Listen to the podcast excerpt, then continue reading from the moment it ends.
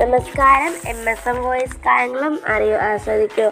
വാർത്തകൾ വായിക്കുന്നത് നിങ്ങളുടെ സ്വന്തം ജുമാന ഫത്തിമ. പ്രധാന വാർത്തകൾ കൊട കൊലയാളികൾ പുറത്ത് പ്രിയങ്ക തടവിൽ. വനമന്ത്രിയുടെ ഓഫീസ് നിയന്ത്രണം കർക്കിൻ. പരാതിയുമായി ഉദ്യോഗസ്ഥർ.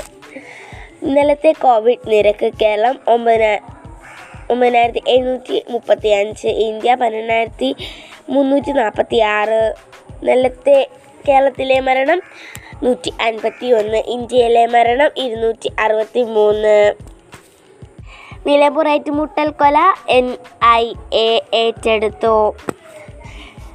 കളയും കിടബാധയും. രണ്ടാം കൃഷിയുടെ ചെലവ് വർദ്ധിക്കുന്നു ദുരിതത്തിലായ കർഷകർ. റാണിത്തോടിന് സമീപത്തെ കുടുംബങ്ങൾ വെള്ളപ്പൊക്ക ഭീതിയിൽ. മത്സ്യത്തൊഴിലാളികളുടെ നിരോധനം പോലീസ് അന്വേഷണം ഊർജിതമാക്കി.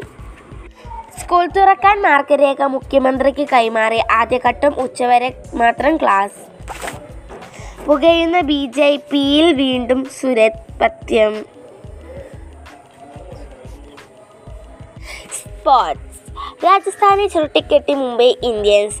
ഐ ലീഗ് യോഗ്യതാ മത്സരം കേരള യൂണിറ്റ്സ് പരാജയത്തോടെ തുടക്കം. സീനിയർ ഗുസ്തി ചാമ്പ്യൻഷിപ്പിന് തുടക്കം.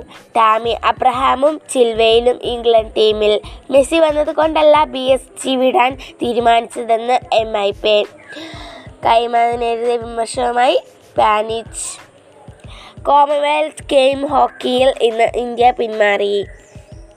ഇതോടെ വാർത്തകൾ അവസാനിക്കുന്നു. നന്ദി നമസ്കാരം.